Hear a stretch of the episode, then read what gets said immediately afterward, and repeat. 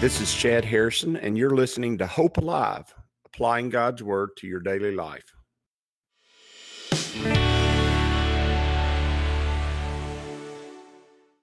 Hi, this is Chad Harrison, and I am the teaching pastor of Lake Community Church and have been serving as a pastor for 25 years.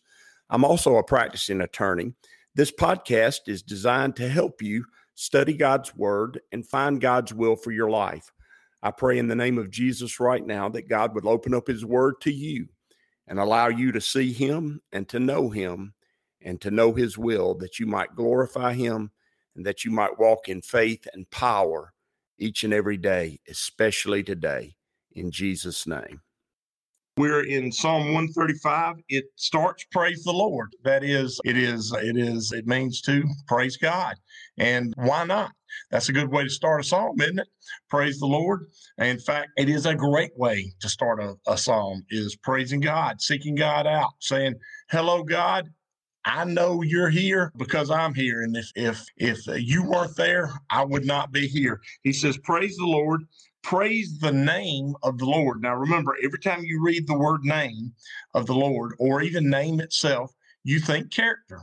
And and used to be names meant things. Used to be, well, a lot of times it used to be that names meant something about the person. I'm, my favorite illustration really is not a biblical illustration, but it, it is an illustration about uh, what names meant in the Old Testament. It's a modern movie, Dances with Wolves. Do y'all know what I'm talking about? Where the Indians saw the uh, cavalry officer out in the Great Plains, and and their first real one of their main first encounters with him was, was him trying to get this wolf that uh, had been around his camp for for months and had been eating from his hand get this wolf to uh, to uh, let him touch him let him get close to him and they were dancing around out there on the plains and and the indians called man they called him what they saw or what they knew of who he was.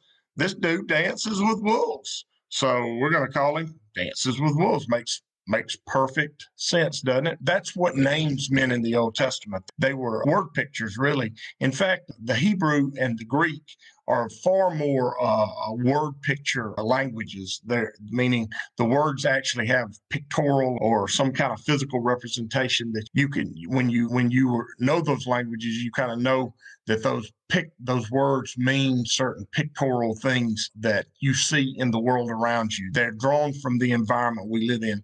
Like my name chad means it just means chad uh, it doesn't have, really have a word picture to it. It doesn't really mean anything. And uh, a lot of names that we have nowadays don't mean anything. But each name that God has, and He has hundreds. Each name that God has in the Bible, each way God is described in the Bible, describes a certain aspect of his character. And so when we praise God, we don't praise an undefined being. We don't praise someone who's out there and just we don't even know who you are. We do know who he is. And we have names for him that represent the aspects of his character that he's revealed to us.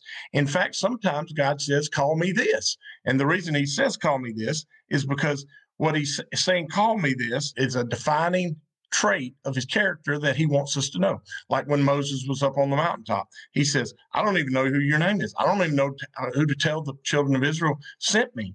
And he, he says, and, and obviously Moses wouldn't have known that real well because he grew up in Pharaoh's house. He didn't grow up knowing God the way we did now. Miriam, his mother, probably did teach him about God, but once he got up to be an older teenager, he, he started being trained to be an Egyptian general, an Egyptian part of the royal household. And so he would have he would have not known God the way the normal Israelite would have known God, normal Jewish person in captivity would have known God. He, he just wouldn't have known him like that. But when he got up to the top of the mountain, he said, who shall I tell them sent me? And God said, I'm going to give you a name for myself that defines the situation that we're in. I'm going to tell you that I am sent you. And I am means I was, I am, I ever shall be. And so what that meant was God was telling him, tell them the eternal God sent you, the God who lives outside of time. That's a great name, isn't it? Well, because they had been in Egypt for uh, 400 years and they'd been in captivity for a long time and they thought that God didn't exist. And he says, I'm the God that lives beyond time. Great name. Great name. So he says, Praise the name of the Lord. Praise him, O you servants of the Lord. Who's supposed to praise him? We are. The servants of God supposed to praise him, not other people. They're not going to praise him. They don't know him. Was Moses going to praise God before he went up on that mountain? No, he didn't know God. He couldn't praise him before he went up on that mountain. He didn't really know who he was. But once he met with him and got a name from him and, and got a realization of who his character and nature was, boy, he praised him. He says, he says, you who stand in the house of the Lord, in the courts of the house of our God. Uh, well, who's supposed to praise him? First of all, his servants are supposed to praise him. But notice his servants, he defines it even more. Those who stand in the house of the Lord, in the courts of the house of God, those who meet with God. Now, I want you to listen to me.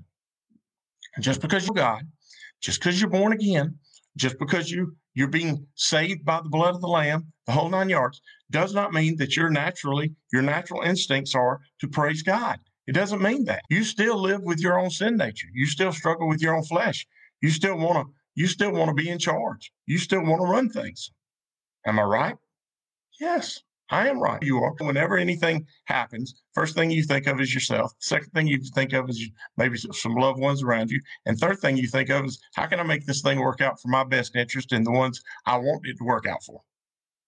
Everybody who does that, raise your hand. If you're driving, don't raise your hand.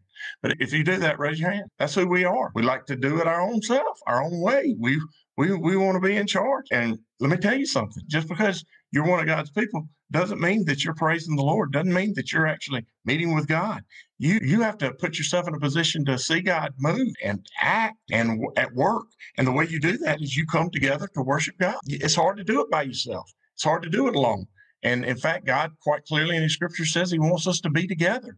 And he wants to be those who come together, uh, who worship in the house of the Lord, those who are in the courts of the house of our God.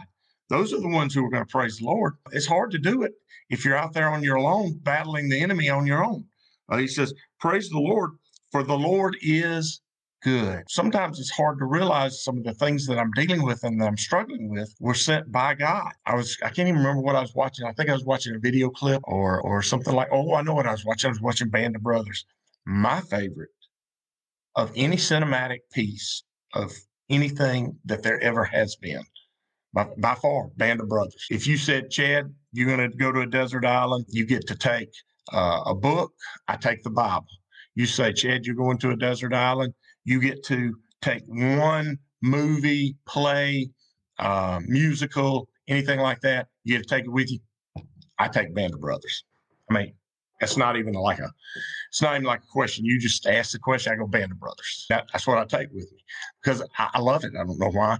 I, it's just me. That may define part of who I am. I, I don't know. Might even have some kind of name. If you were an Indian watching me watch Band of Brothers, you might come up with some kind of name. Sit at them watches Band of Brothers or something. I don't know.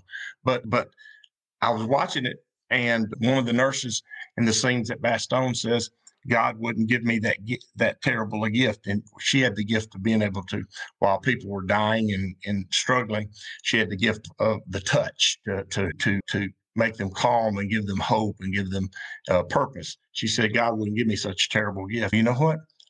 That's what we always think. God would only give me the things that I really and I, and I really he think that we think that when we're with God, it's like a giant birthday party, and He's always giving me the best things that I could ever think of or come up with, and I didn't even have to tell Him about it.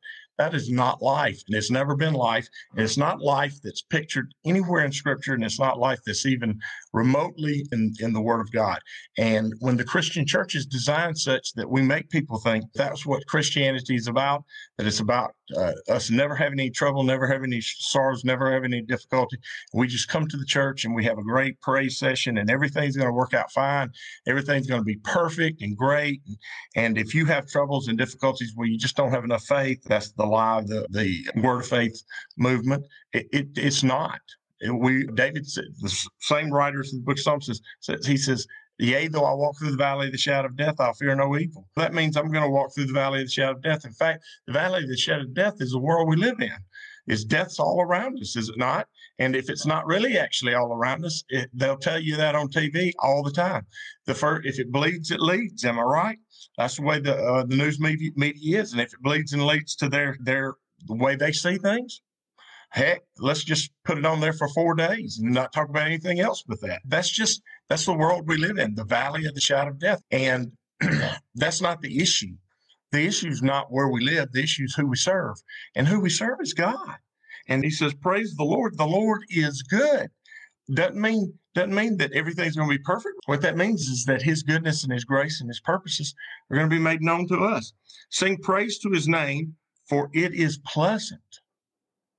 That's another one of those words that's almost really positive, And then you think, is that really what I want? I want pleasant. You know what? The older you get in life, sometimes really that's what you want is pleasant.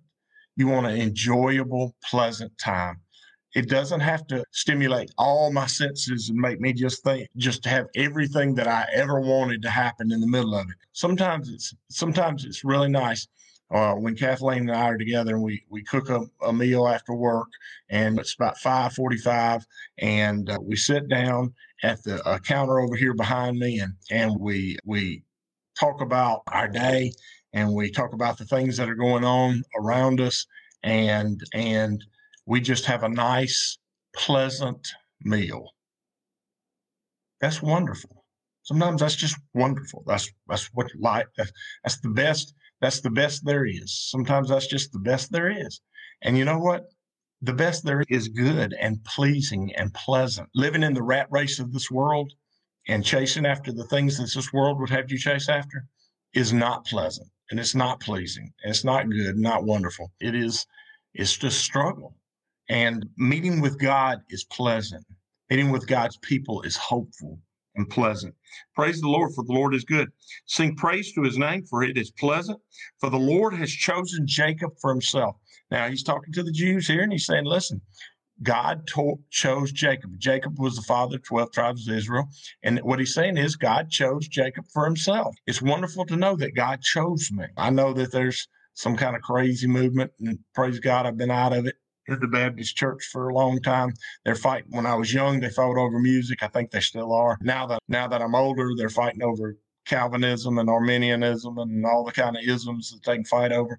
I, I, don't really care. I'm not any of those things. I'm not a I'm not a systematic theology guy. What I am is a, I'm a, a Bible. If if a passage in the Bible is Calvinistic, then I believe it. If a passage pastor if a passage in the Bible is Arminian, I believe I, I, I, try to make, I try to uh, allow the Holy Spirit in my heart, my mind to teach me how all of His Word of God works together because it all does work together. It's perfect. It's it's inspired by the Holy Spirit. It's infallible, and so I just I just do what God tells me to do from His Word and and I don't get all I don't get all caught up in in in these arguments and fights that really have no purpose or meaning for the individual life and the individual power that's at work in God's people and leading God's people. So if you said, Chad, well, you sound like a Calvinist, I probably read if if you read in Psalm 135, 4, he says, For the Lord has chosen Jacob for himself. If that's Calvinistic, well, I'm just reading what he said. Okay. If I get to a passage and it's Arminian, I just read what it says. Don't get in a fight about it. It does work together with Arminian passages?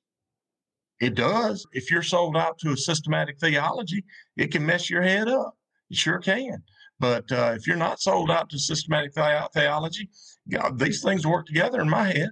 They work together real well, and they need to be thought about. God chose, thankfully chose us, because if He hadn't chose me, I probably wouldn't have come. Just be honest with you, I know the depravity of my heart. I know the evil that's inside of me. And I, I, know the struggle with it. If you don't know the struggle with it, that just means you ain't never opened your eyes to see the struggle that's real in there. And I know who I am. And I know that if it hadn't been for God, I'd have gone my own way. And I'm thankful. And I want to praise the Lord for He chose me to Himself. What a what a wonderful thing He did. Because if He hadn't have chose me, I sure wouldn't have chose Him. We love Him. Re- remember, we love Him. Why? Because he first loved us. It is not. I, it, I, didn't love him, and he decided to love me later. He he loved me way before I, I knew anything about him. He says. Um, he says he chose Israel for his special treasure. For I know that the Lord is great, and our Lord is above all gods. Notice he's sovereign and he's great, and he's above all little g gods. He's above all the things we place as our own gods. He says, whatever the Lord, whatever the Lord pleases, he does in heaven and in earth. Notice, he has the right to act according to his sovereign will on anything and in every situation according to his character and nature. Not according to my will. Trust me, you want God doing that. We do. We want God doing that. We want Him acting according to His sovereign will and nature. Why? Because He's good and we're not. And if He's acting according to His sovereign will and nature, then we're getting the best we could possibly get because we're getting the best from the best. He says, Whatever the Lord pleases, he does in heaven and on earth, in the sea and all the deep places. Notice he's at work everywhere, not just where I'm at. He's at work everywhere. And I praise God for that. He causes the vapors to ascend from the ends of the earth. He makes lightning for the truth. Notice he causes rain to come. He causes lightning uh, for the rain. He brings the wind out of his treasuries. Wind's always picture of the Holy Spirit. So he brings the Holy Spirit out of his, his riches and abundance. He destroys the firstborn of Egypt. Notice he did that. He did that. And, and that's part of his character and nature. He destroyed the firstborn of the world. He did. And Egypt's picture of the world. And he said, I've got the power to decide who and what and how and where things happen. And there's aspects of God and what he's done that I don't always totally get in my mind, but I don't immediately cast that aside because it doesn't fit in the way I want God to be. I, have got to add that to my understanding of Him. And just because there's a passage of Scripture that I don't necessarily understand how it works in the way I see God, I need to see God in that way because He's presenting Himself that way to me. And even though you said, you say, I don't like that He sent the death angel to kill the firstborn of Egypt. It doesn't matter what I like. And, and, what matters is is who God is, and I need to know Him in His fullness. There's an aspect of that that I need to understand. I'm pray I'm grateful that He's slowly trying to kill the the evil flesh that's in. Maybe I need Him to put to death those things that were first found in me that were sinful. And you know what you say? You already have that handled. You're 48 years old. Crazy thing is I don't, and I need Him. I need Him to be a destroyer of death and sin. I need him to be that. If he's not, then I'm lost. I'm hopeless. He says, both the man, both the man and beast. Notice he said, both the humanity and the spiritual, the demonic. Beast is always, whenever you read beast, always think of the demonic, of the power of evil. He notice he destroyed both the he, both the uh, man and the beast. He, he, I need him to put away my old man so I can take on the new life that he's given me. I need him to destroy the demonic power that's at work in my heart so he can bring about his very best. He sent signs and wonders into the midst of, of you, O Egypt. Notice, he, he first let them know that he was God. He didn't just do it out of vengeance and hate. He did it with a purpose. He let them know that he was God and that they should turn toward him. Upon Pharaoh and all his servants, he said, He defeated many nations and slew many mighty kings. Notice, He's in the business of taking what it is. He's in the business of setting things right. He said, Sihon, king of the Amorites. These are the nations around Israel and actually in Canaan that he destroyed. He said, Sihon, king of the Amorites, Og, king of, the, of, of Bashan, and all the kingdoms of Canaan, and gave their land as, an, as a heritage to Israel, his people. Notice, God had a purpose and a meaning for everything that was going on, and he had a purpose and a meaning for the struggle that was taking place. And it had great significance for those in that time, and it has great significance for you. He's at work destroying the old man, he's at work destroying the demonic powers that have been in your life, the familiar spirits of your past, the things that have been passed on by, by in your heritage. He's he's boy, he's not letting them um, he's not letting them hang on. Your name, O Lord, endures forever. Notice, God is sovereign. He is timeless. He's eternal. He endures forever. His character endures forever. My character has to change. His character does not change. He endures forever. I change to be like him. He says, Your fame, O Lord, throughout all generations. Everyone, he's, he's making himself known to every generation, hears of him and knows of his name. For the Lord will judge his people and he will have compassion on his servants. Notice he's going to judge us. He's going to, he's going to search us. He's going to change us. He's going to fix us. He's going to destroy the old man. He's going to destroy the sins passed down from generations past. He's going to destroy the powers of darkness that try to maintain control over us. And he is going to have, uh, ultimately have compassion on us. Notice he is having compassion on us by getting rid of those things that are so destructive in our lives. And boy, we don't want to talk about that, do we? Wow, we don't. Wow, look at behold, we don't want to look, we don't want to see that.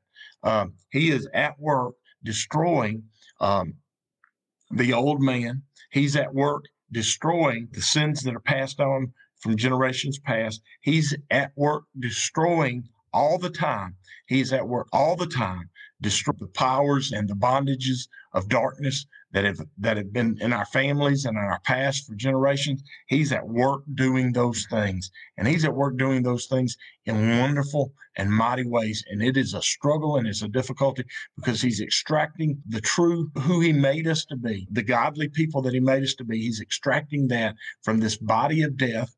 He's distracting that from this past of pain.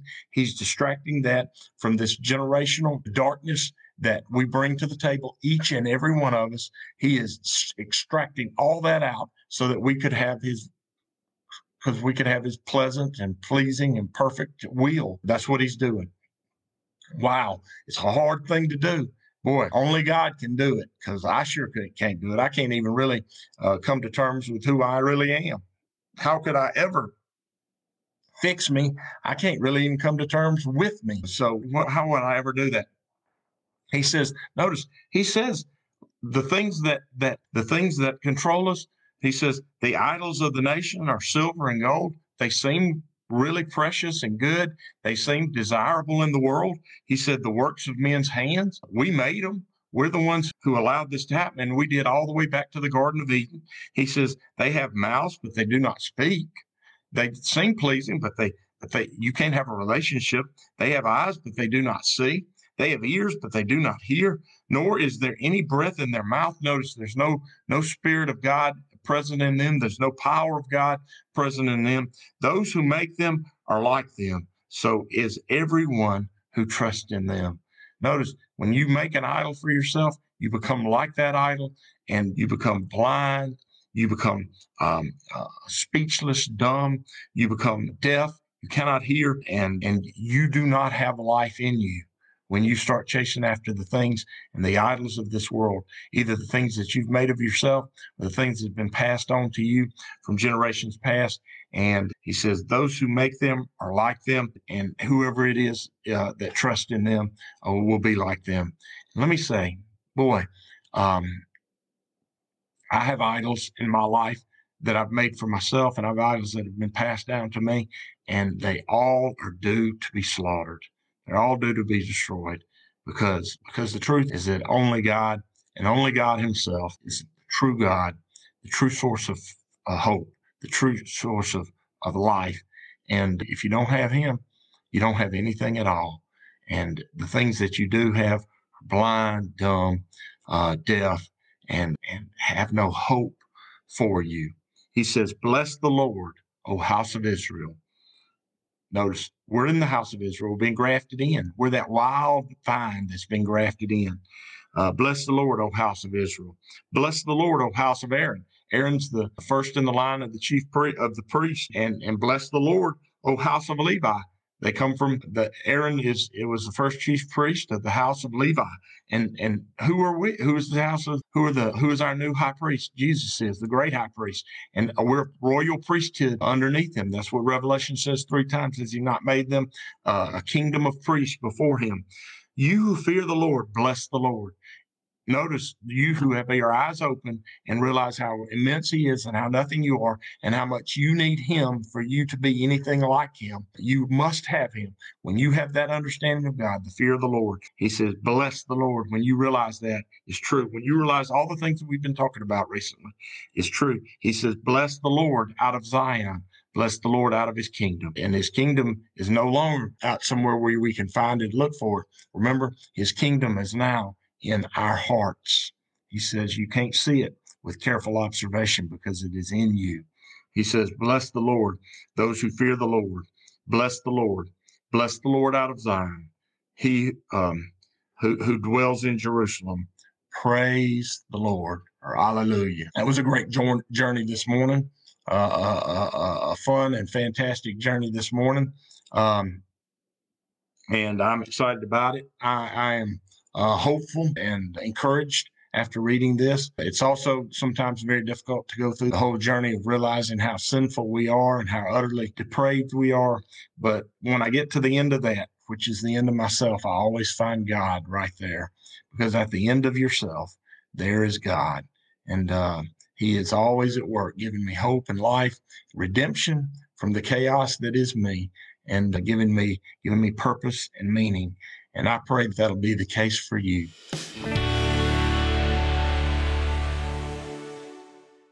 As you go today, I pray that the Lord will bless you and keep you, that He'll make His face to shine upon you, and that He will give you hope and peace today in Jesus' name.